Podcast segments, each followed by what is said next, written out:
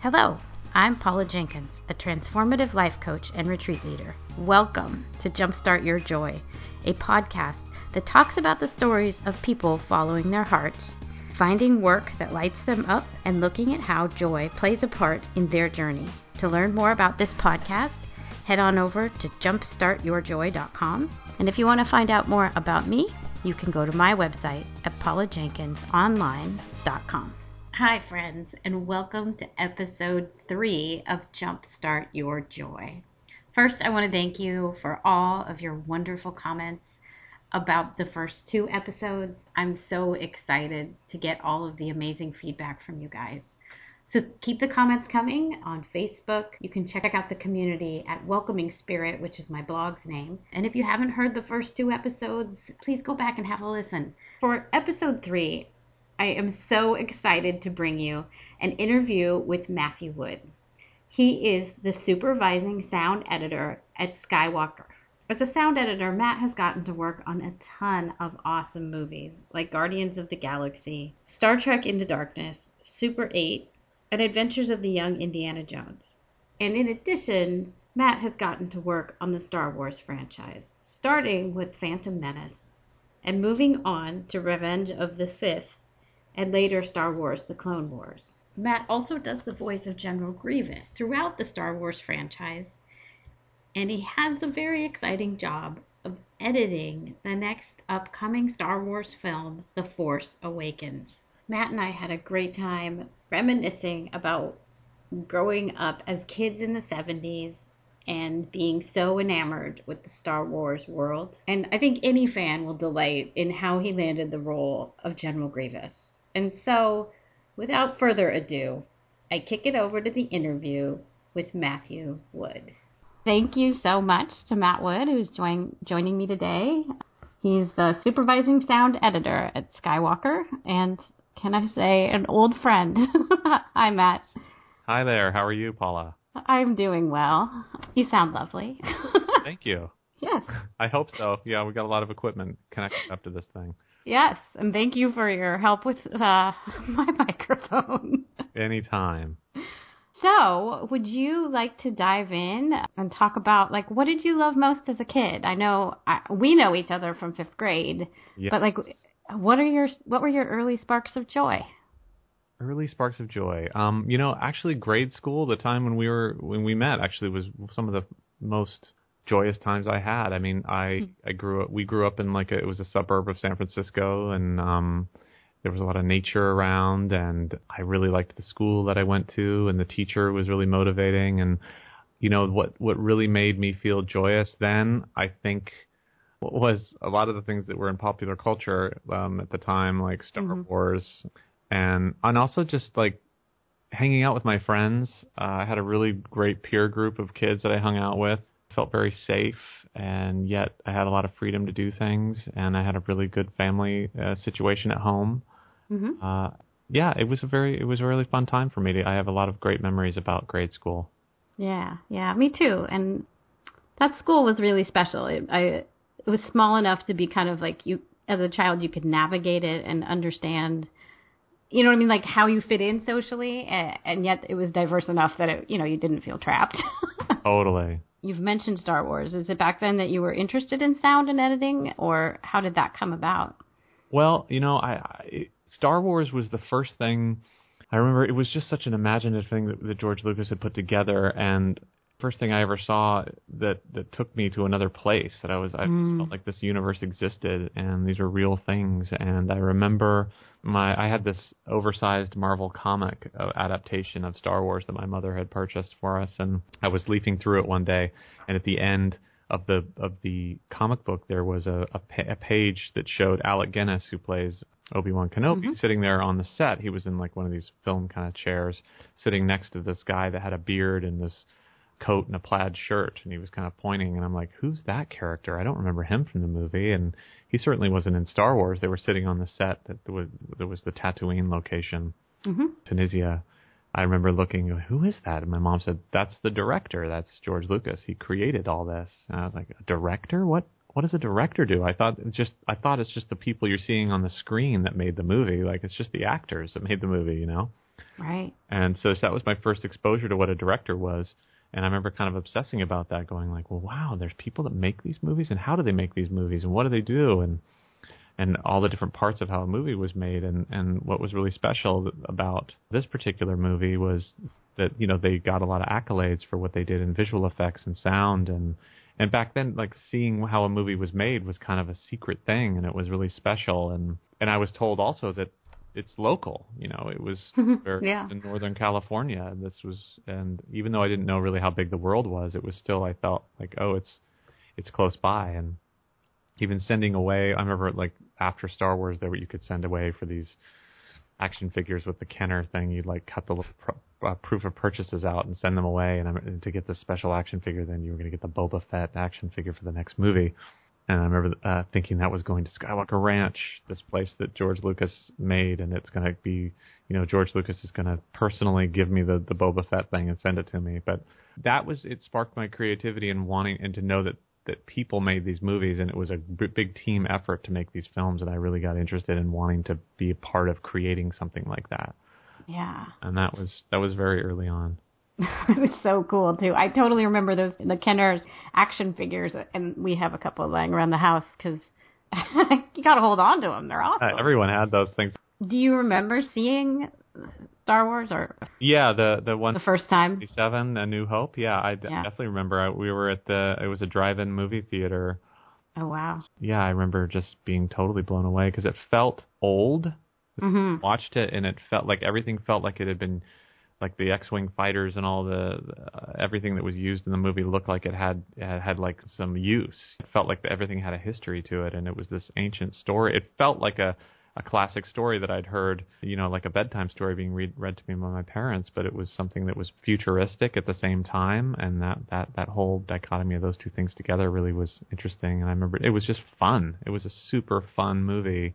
Yeah. And the archetypes in the movie were pretty distinct, and you fall into one camp or another. Like I like Luke Skywalker more or Han Solo more, and the princess was awesome, and it was just, yeah, a really fun movie that obviously it took the world by storm completely. Right. Yeah. And I think there was something, because obviously, well, or not obviously to the audience, but we're the same age within a few months, but yeah. Like there was something about being 5-ish and going into a theater. I mean, I remember my parents had a discussion, should she see it? Should we take her? And I think my dad actually said, well, yes, this is important, you know, like, yeah. And then going and seeing it. And I remember just standing in line and being so crowded with lots of people. And then right. I remember Chewbacca, like, oh yeah, just so big. Like that was impressive to me. And then the droids, it was all about the droids. It all felt real. It really just felt real. Like yeah. It felt like a real creature. Those droids seemed like real droids. I mean, it really did a great job in creating that universe, and really not you couldn't see the zipper on Chewbacca or the, you know, the actor inside C-3PO. It really felt real. Yeah, and I love what you've just said too about the history that was kind of inserted into it. Like so many other films, I feel like to that point, and probably because I was 5, so what, you know, frame of reference did I really have? But that exactly. Everything seemed shiny and new, and so it would be a new story, and everything was clearly just created for that film or that TV show, but this wasn't that. Yeah. I mean, I know actually today, as we're recording, it seems that it may be a very special anniversary for you at yeah. Skywalker. Yeah, I just realized that yeah, I've been here 25 years. I started in this company right out of high school, and I today was my 25th year of working here. So I was like, wow, that's a long time. Yes. It really has gone by fast. It's still, I can't believe it. I can't believe how fast the time has gone by. And right. Well, and congratulations. That's so awesome. Like, and so unusual in today's kind of career path or arc. Like, very few people see that many years at a single company. So congratulations. That's awesome. What was it like walking in that first day, knowing that this had been such an important part of your childhood? Like, what was that like? It was a total dream. I mean, mm-hmm. The place, the location that I work out of is called Skywalker Ranch. George Lucas created it basically after the success of the Star Wars films in the mid 80s. He created this place to be a filmmaking kind of retreat. And this is where all his divisions of his company were. and it was a pretty small, homegrown, very independent company. And so when I came in here, it was such a respite out of high school. I had kind of a difficult high school experience, and so, which I'm grateful for, actually. Mm-hmm. Coming here, all of a sudden, like, all my weird idiosyncrasies and geekiness was totally embraced, and I was able to come and work for a company that was doing some really special things at a very special time in the industry. So it was totally a dream, and I still, to this day, even driving in 25 years later to this location, I realize how special it is, and I really do feel... I feel like I'll wake up or something. Maybe when I was, after I saw Star Wars when I was 5, I went into a coma and this is all a dream or something. I don't know. Wow. Yeah. This is a beautiful place to work, and he really created a special thing out of the success of those movies. Yeah, I really felt accepted, and I really wanted to prove myself and try really hard because of the pedigree of all the projects that had come before me here. I really felt like, oh my gosh, I get to actually participate in this and be part of the history of this place. And there's so much that has been done before that is amazing to learn from. Like, a lot of the real legends in the fields here at Lucasfilm have stayed, and I got to learn from them when I first started here. So that was another great thing too. Yeah. Sounds like it's remained that special. Yes. I mean, we work, I'm still working at Skywalker, and this place has an amazing aura. Just being in the physical location definitely brings out the best in people. We work on really special projects. The company I work for, Skywalker Sound, we do sound for all kinds of studios. We do the Marvel films. We do the Pixar films. We do Spielberg's movies. We do independent films. We do Sundance retreats here. We run the gamut of the projects here, and so there's always new and interesting people that want to come and work here and have us work on their projects. So when they come to this facility, they really feel like they're going to get something special that they're not going to get at the average studio. So that energy is brought into the project, so it really makes it for an interesting experience. And you work really hard on a project for 4 or 5 months, and then you're on to the next. It's really cool. And I don't think I realized that other groups could contract or work with you on their own films. That's a very interesting offering. Yeah. I mean, I'm a project employee, which means that there's no projects I don't work, but there's always projects, so I always work. But it does, make it so it's perfect for me because I like variety. And like, even though I've worked at the same place for 25 years, I still feel like I've had a tremendous amount of variety here just because of all the different directors and studios that want to work with us. It makes it so it doesn't ever get boring. That's for sure. Yeah, I'm not sure. Not that I ever get bored. I mean, getting bored is, I don't know. That's a concept that I kind of, I don't know. Like, I've come to a new appreciation of like ever feeling bored. I don't ever really feel bored, but the variety is great. When you got to Skywalker, was Young Indiana Jones your first project, or what were you working on from the start? I started here working in the video games division, so I was a video games tester, actually. That's the first job I did, and that lasted about a year, and then I worked on a project that George Lucas had created called Sound Droid. It was a nonlinear audio editing tool that was geared specifically for film, because most of the digital technology at that time was really geared towards music, and so he wanted to make a front-end software interface that was film-based, so we could cut movies on digital, and it was very ambitious. It was a very expensive and ambitious project to put together, but I came out of the video games division into that because at the time there wasn't a lot of computer-savvy folks that worked here on the project side, and so they were looking for someone to come in and do quality assurance on the audio program, and so they said, well, why don't we go to the video games division? They have quality assurance technicians, and let's get someone out of there. So I was picked out of there and interviewed. And the video games, I had such a great time working there, too. Mm-hmm. Really fun environment, a really small independent band of guys and gals that made this really fun adventure games. And I got to work on a game called Secret of Monkey Island. That was the first game I worked on at the games division that I just have such fond memories about. And I know some of the creators of that program to this day, which have gone on to make really fun things. That's really cool. I love when teams are so special. I mean, you can kind of handpick them out, at least in my own memory, where there was a group of people that just, I don't know, there was something magical about them. And it does seem like those folks, shout out to Quokka Sports here, that was like a really special group. following them and where they've all gone has been really interesting. But it's a once in a million shot, right, when those folks all come together. Totally. With Skywalker, then, did you work on Phantom Menace? I did, yeah. That was actually my first big supervising job. Up until that point, I had been working either as an editor or in sound design or an assistant. That job came about because one of my mentors out here, who's a legend in the field of sound work, his name's Ben Burtt. Mm-hmm. He's the one who created, like, the sound of R2-D2 and Chewbacca and the TIE fighters and the lightsabers and all the lasers. He did all the Raiders, all the Indiana Jones movies for Spielberg, and he won a bunch of Oscars in the 70s and 80s for his work. Basically put this company, Skywalker Sound, on the map. He's the one that, because of his work on those films, other directors wanted to come here and work. And in between the Star Wars movies that George was making, they were working with him to come and do great sound on their films. He had taken a break from sound. His last film he had done was Always for Spielberg. I think that was like 89, 90. And then sometime around 97, when we were starting up to do Phantom Menace, 97, 98, he just kind of casually asked me one day, well, you seem like the computer guy in the building. Can you get me up to speed on this one thing he wanted to do? It was just like some sound design he wanted to do with this particular piece of equipment at the time. And I was like, yeah, of course. And I had peripherally worked with him on the Young Indiana Jones Chronicles because he had been a director on that show. I just started working with him, and it was just our working relationship really blossomed. And I was learning so much about sound design, and he was sending me out on recording assignments. Then in the middle of that show, the producer gave me a field promotion to supervisor. That was that. I kept working as a supervisor after that. And that was I was probably 26 years old. And that was a dream.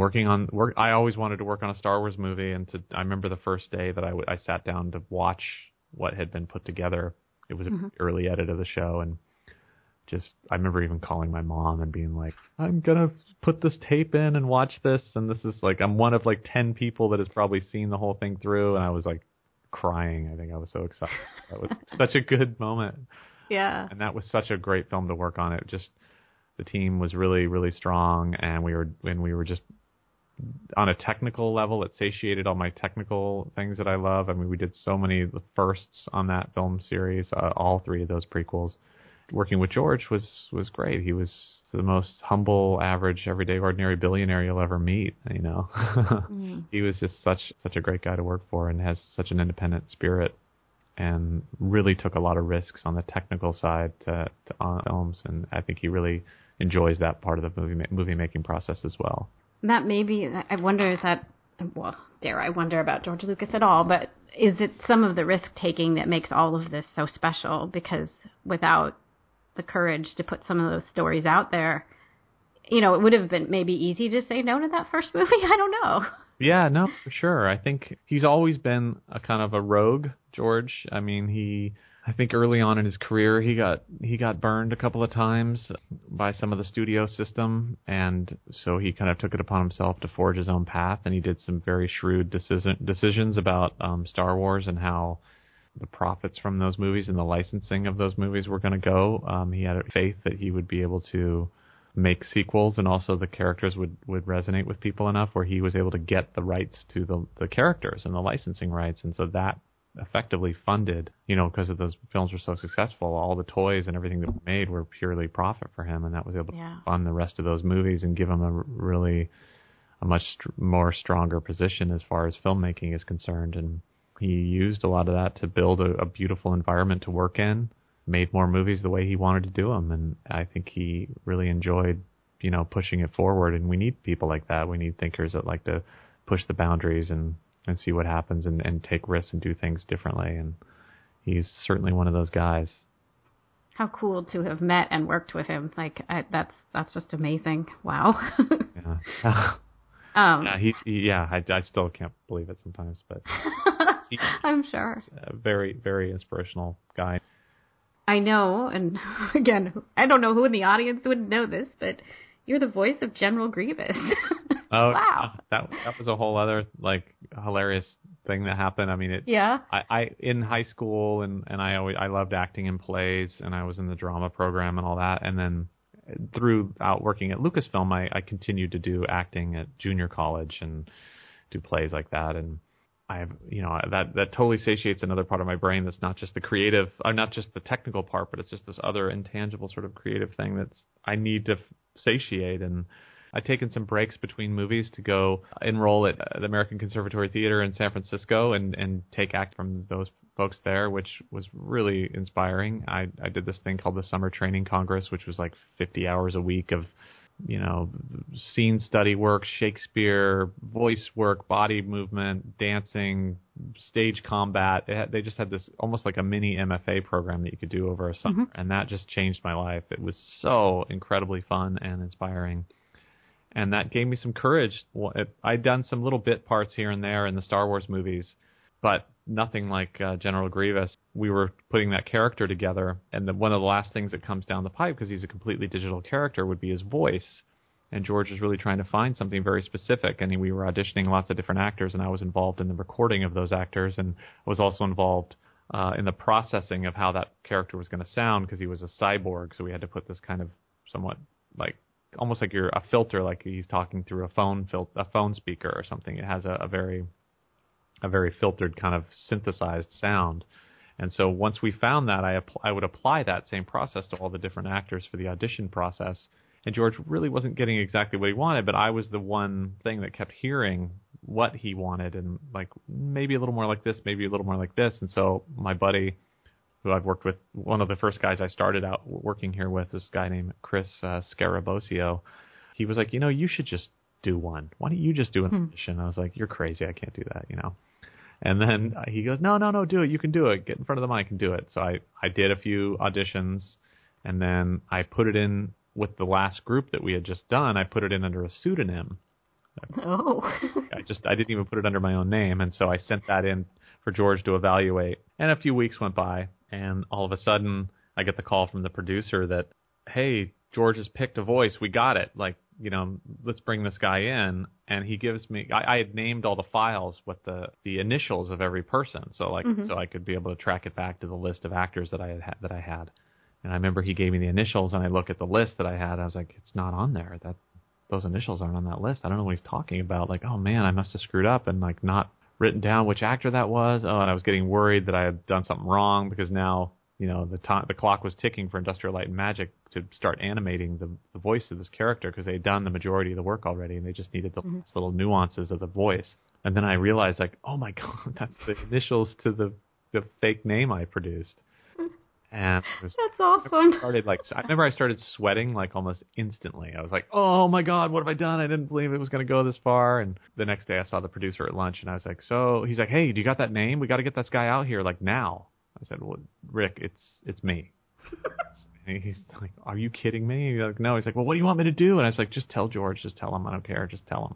And then sure enough, like I got back to my desk, and I get a call from George Lucas, and he was like, so I hear you're Grievous, you know, and I think that's great. I'm going to come down tomorrow. We're going to record the whole thing. Wow. And so we did. And I remember even thinking, this isn't real. This is happening. Cause you know, this is just temporary. Like, this is a placeholder voice that they're going to use. And no, I love it. And then we did this, we screened something for internally to some crew. And there's this guy, Walter Murch, who's a amazing sound designer, editor, director that works in the industry. Who's a contemporary of George's. And he watched the film, and he's like, I really like the sound of Grievous. And so, oh my gosh. And he didn't know it was me. Yeah. So I didn't tell anybody in my family at all until the movie was out. I didn't tell any, because it's like, I just couldn't believe that it was happening. I was like, I'm like, okay, so now they've definitely printed the film now. So it would cost them money to remove my voice. So they're not going to do that. So I remember, like, hey, I'm in the movie. To everyone, they were like, what? You know, and George even took me aside in one of the last screenings, and he's like, you know, your life's going to change from this. And I was like, what? It's like, it's nothing. But it certainly it did. It really, the thing that it let me do, which was almost letting things come full circle, was I got to now, even though I'd worked in the company for whatever it was at that point, like 15 years, I now had a voice role, which is very different. Like, the fans really wanted to meet this, the character, the person that played Grievous. And so I got to go to a lot of fan conventions and meet a lot of fans and get like sort of in the trenches with the fans, and myself being one also. It was really fun to see everybody so excited about the movie and want to talk about it. And even though I'd worked there for 15 years, it was like still the one character that I had done, Grievous, really was the main thrust of people. And I was like, that's fine with me. I love talking about it. And then another good friend of mine who works out here, Dave Filoni, who makes the Clone Wars series, put that character back in. He gave me a lot more opportunities to do more voices, and I got a couple of agents, one in San Francisco, one in LA, and they've helped me get work. And it definitely opened up a lot of doors and just got me meeting people and seeing what the Star Wars phenomenon and how we're working out here at Skywalker Ranch in this very isolated nature preserve, basically, and making these giant movies that are like, this drop we put in the middle of a lake, and you just kind of get to see it like vibrate all around the world, and to everybody to get exposed to Star Wars, and just to see how it people are affected by it and all their opinions and everything. It's pretty incredible. What I feel like is so amazing in all that is that you had said that, the acting piece is something that you needed. And so, like, I love this, that you put it out to the universe almost, and like kind of grab the bull by the horns. Totally. Put yourself in that space, and then the chance, like, took the chance. It's I love kind of backtracking and seeing how things come together after, like, when somebody has a success or even a failure or something, then you just kind of backtrack and see how it came together and how it all lines up. You're like, the guy who motivated me to do the audition was a trusted friend that was one of the first guys I worked with out here. I listened to myself right before this movie, between the last movie and the one that was the Grievous was in. That's when I decided to take the break, go to the city, and like live in San Francisco and do the acting program, and that just really resonated for me. And then there was that point where now I have to take a risk. I have to like do this. I have to really push myself, put myself forward to try to audition for this. And then when it all came together and I got it, and then it made sense. But I love it when stuff like that works out. And even like, I love when things don't work out sometimes, and you can kind of backtrack and like, okay, I see like where I kind of went off track here, and I can try to fix that instead of just like look at the end result of what the problem is, and just like take it back and try to see what systemically is going on. And I don't know, I love that kind of stuff, all the interconnectedness of things. Yes. It's a very cool space to play in. Yeah. And it sounds like you're kind of intensely reflective of your own both successes and failures. That's I mean, I don't, remarkable. Yeah, I don't like to like linger in the past and like stuff, but I do like to know how things come together. There was this one series, and this is really weird too because I met the guy, but there was this one series I used to watch, my mom and I used to watch, called Connections, and it was on PBS, and this British guy named James Burke, and he would like connect things like, I can't remember one now, of course, but it was like major inventions and how they came together, or major technological inventions, or like major world events, and like sort of breaking down how they happened, far back as you can track it in history, how things happen and how we're all interconnected that way. And I used to love that show and the way they presented it. And I remember I was here at Skywalker Ranch one day, just standing out, about to go to lunch in the little courtyard area, and I look, and he walks up, like, of all people, and I was like, James Burke? Like, and he was by himself. Like, what are you doing here? And he was like, oh, I was in the tour in town for a lecture tour, and I just was stopping by, and he was waiting for the person that was going to give him the tour of Skywalker, and I don't think there was probably anyone else in the building that would have been such a fan of his, and he happens just to walk right up to me. I was like, this is amazing, and I showed him a bunch of stuff at Skywalker, but it's like, yeah, that kind of opportunity of meeting people like that comes out of working out here, of course, because a lot of people want to see the place. But I just, of all the people to walk, it's like that guy who the show of Connections is now connected, like so. It goes all meta very quickly, right? Yeah, totally. Here's a crazy question. What do you think Grievous delights in? What's this guy all about?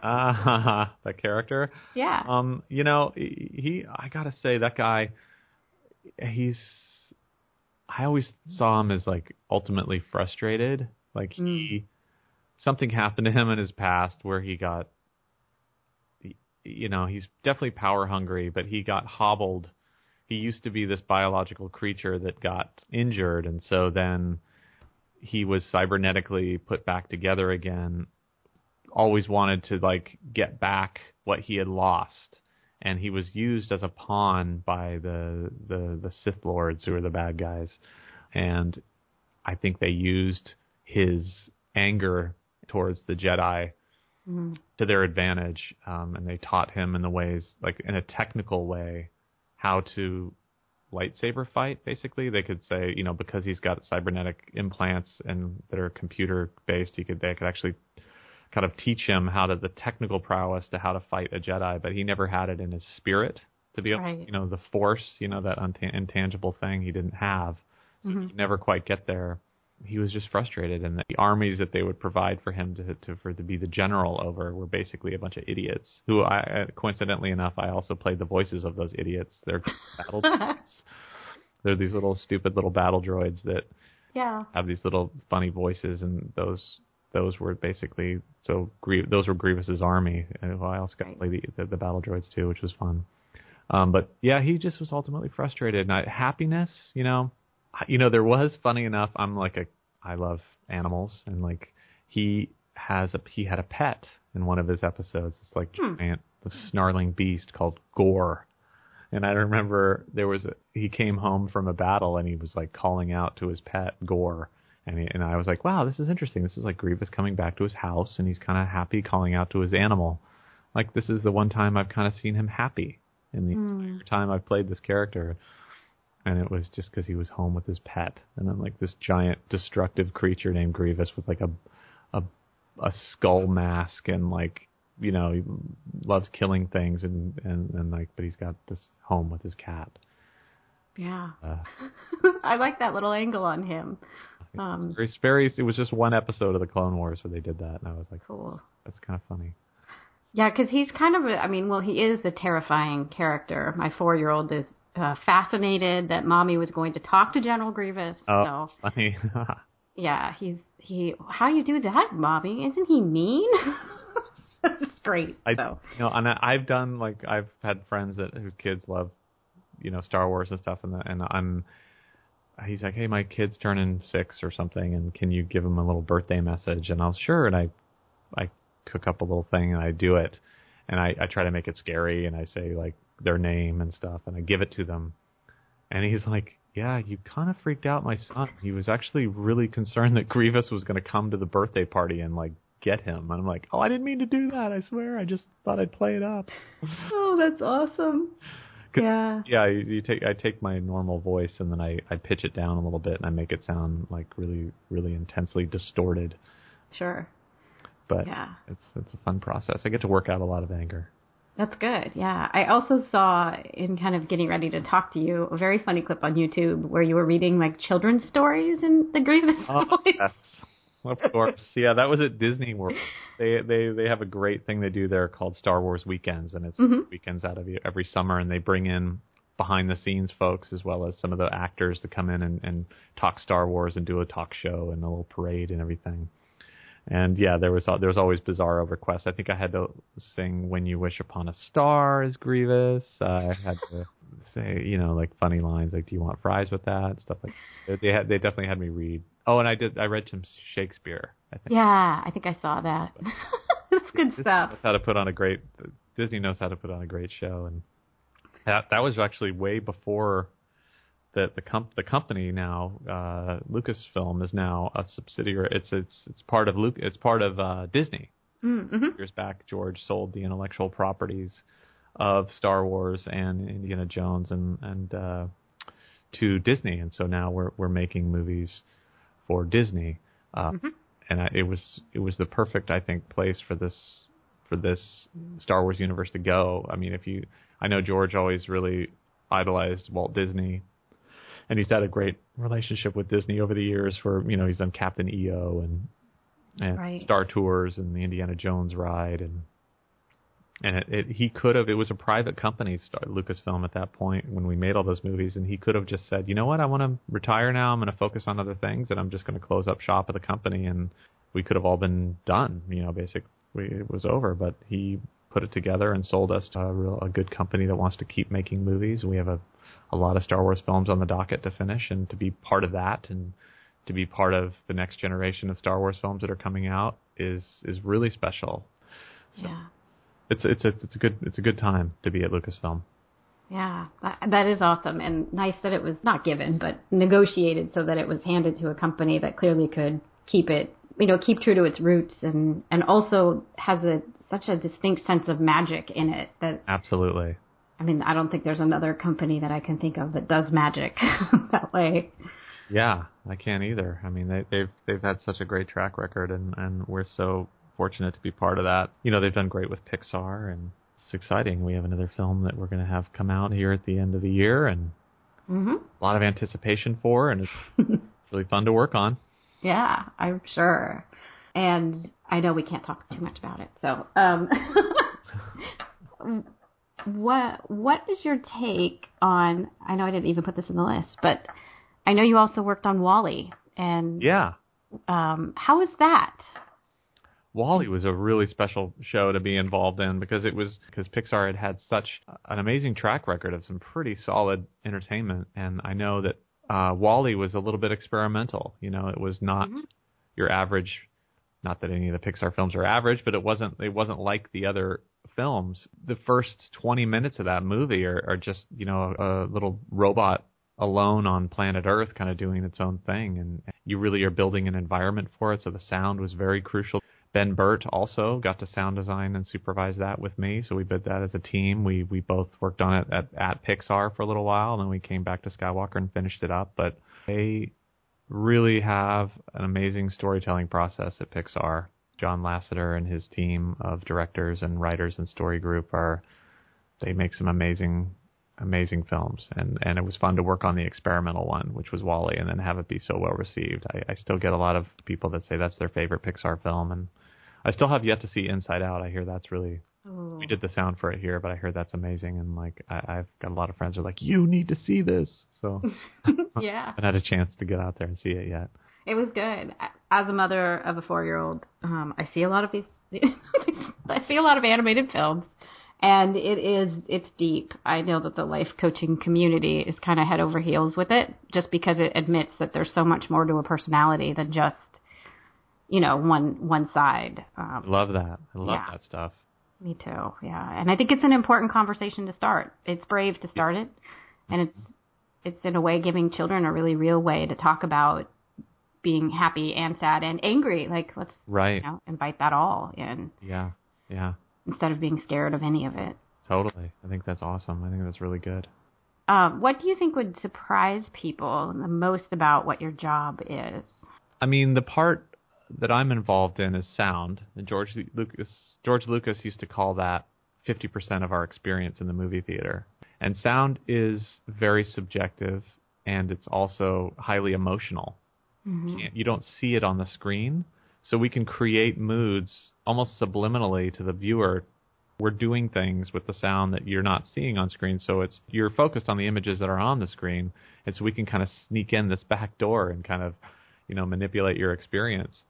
The things that we will use to do that, we have a gigantic sound effects library here at Skywalker Sound. It's hundreds and hundreds of thousands of sounds over the years that we've created for all kinds of movies that end up on our library. So especially a science fiction movie or any of the movies like the Jurassic Park movies, like how we create dinosaur voices and what goes into the components of making those. And the original folks like Ben Burtt and Randy Tom, Gary Rydstrom, who are some of the designers of Skywalker Sound, have all built their libraries on a very organic way of working where they're going out and recording real world sound effects.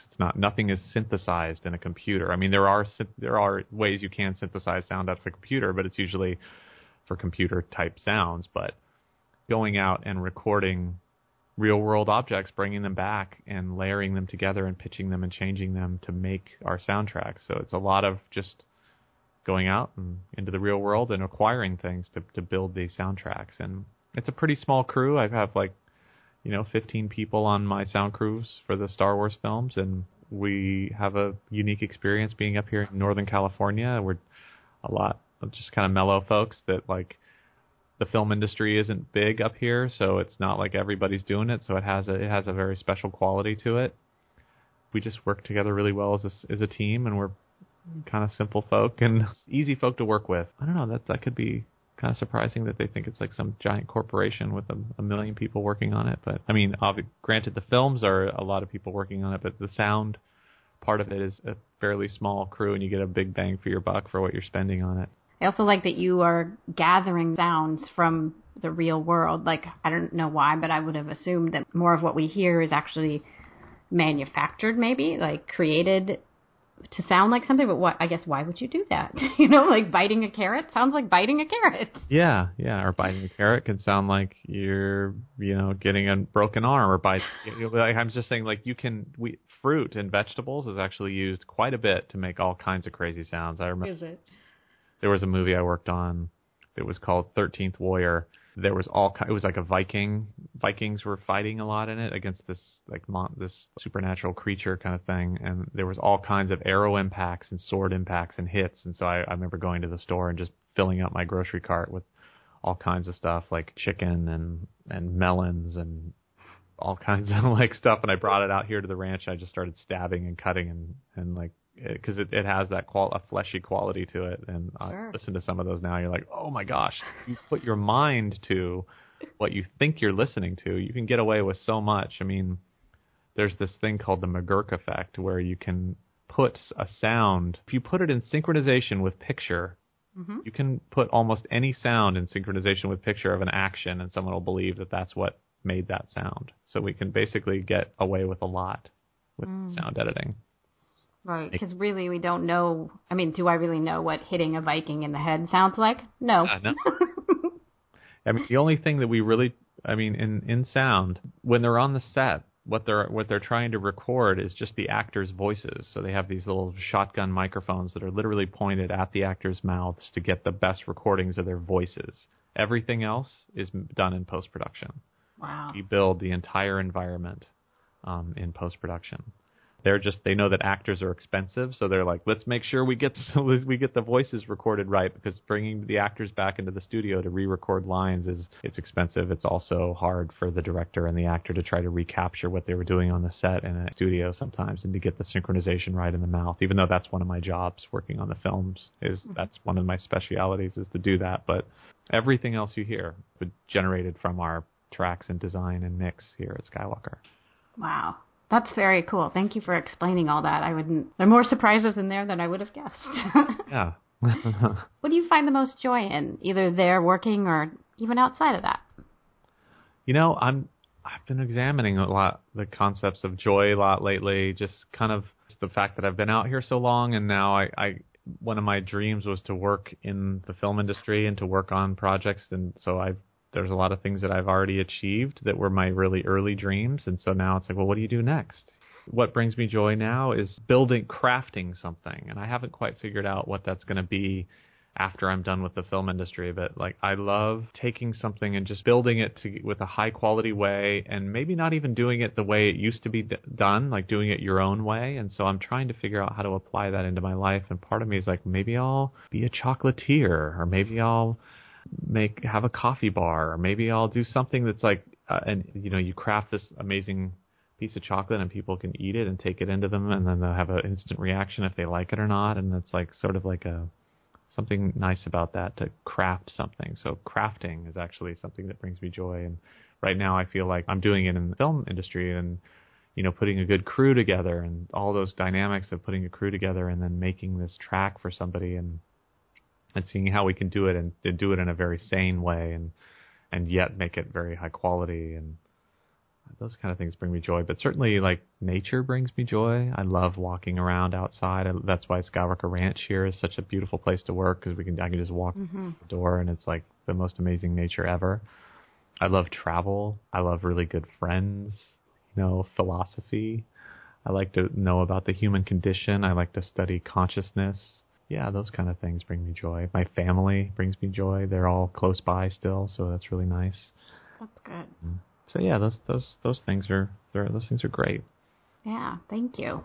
I love how deep and introspective you are. It's it's lovely. It's very refreshing.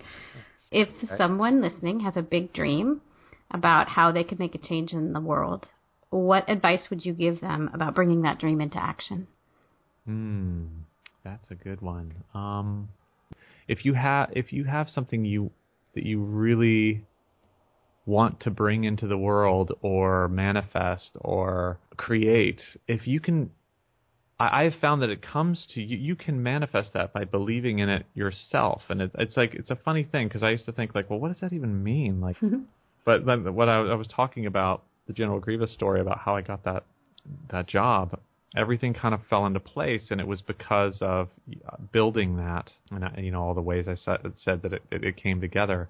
I just feel like if you check in with yourself, and and you can find out a lot, like if you really want to do something and you have your mindset on it, and then like halfway through the process, you're like, you know what, I don't want to do this anymore, but I tried really hard, but that actually frees you up to find out what you truly do want to believe in. I mean, I have always found that like, I love mistakes. I love when you do achieve your goals or when you don't achieve your goals. I don't know. It's like something, those things work hand in hand to each other. So I don't know, believing in yourself, and actually it will come to fruition. There's one thing that I sometimes think that there's a function that we do, and this is going to be an audio geek thing, but in the system we use to do a lot of sound editing, we're always kind of having to group a lot of things together. Like you'll have to, like, let's say there'll be, the sound of a car crash, and then it'll go into a gun battle, and then it'll go into like an explosion, and then it'll get really quiet, and then it'll go. So there's all these different changes between environments and scenes.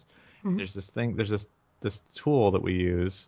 It's called a crossfade. Basically, it's just basically taking something's ending and something else is beginning, or a fade. It's a fade where it's blending the two, the change from moment A to moment B. You're blending those to have so it's not just such an abrupt change between those two moments. And I find that like the crossfade or the fade up, it's also called. So if you're starting something really, if you want to creep something in very slowly, you can start fading it into the scene, like almost from an imperceptible sound level up to if it's unity, which is called like where you want it to be, that's the level that you want it to be heard at. Mm-hmm. I find that fade tool, I'm always like, I feel like people are using that. Like if there's something I want to achieve, I'm like, I'm already doing it right now, but I'm just fading into it slowly, and I'm going to get there. I'm totally going to get there, but I'm just like doing it this like long fade up into what I want. And so I don't know, that's like an audio term, but I always feel like if there's something I have my mind on, I just pretend like it's already happening and I'm just slowly fading into it. I love that. Yes, that's great stuff. I love it. Yeah, so kind of like living in the crossfade, having faith. It's already happening. It's like it's the thing is already happening. I'm just fading up to it. I'm just leading myself there. It's gonna happen. Yes, I love it. That is so. That is poetic, sir. Thank you. It's big stuff right there. And then my last question is: what are three ways that you can think of to jumpstart joy in your life, in the world, or in other people's lives? Jumpstart joy. I think giving to others and giving other people opportunity is such a joyous thing. Having faith in somebody, listening to them, and giving to somebody is always going to benefit the world in such a great way.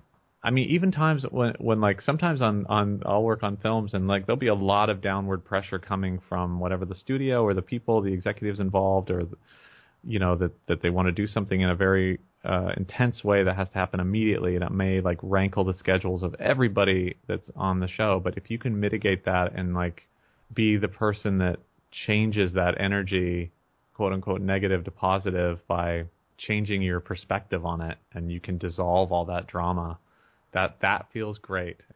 All those things for me always equal out to joy in the long run, because it's so fun to be able to give. And it's so fun to learn too, to learn a new way to do something. Both those things are very joyous to me. Mm-hmm. Yes, I agree.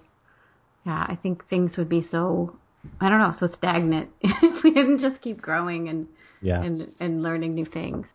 Well, Matt Wood, thank you so much for the time. And you're absolutely welcome, Paula. And a very deep-seated thank you for all the magic that you bring to so many of us, even though we may not be aware of it. Oh, wow. You are cherished, for sure. Yeah, well, we wouldn't have these films unless people were coming to see them and enjoying them, so we're very happy to have that.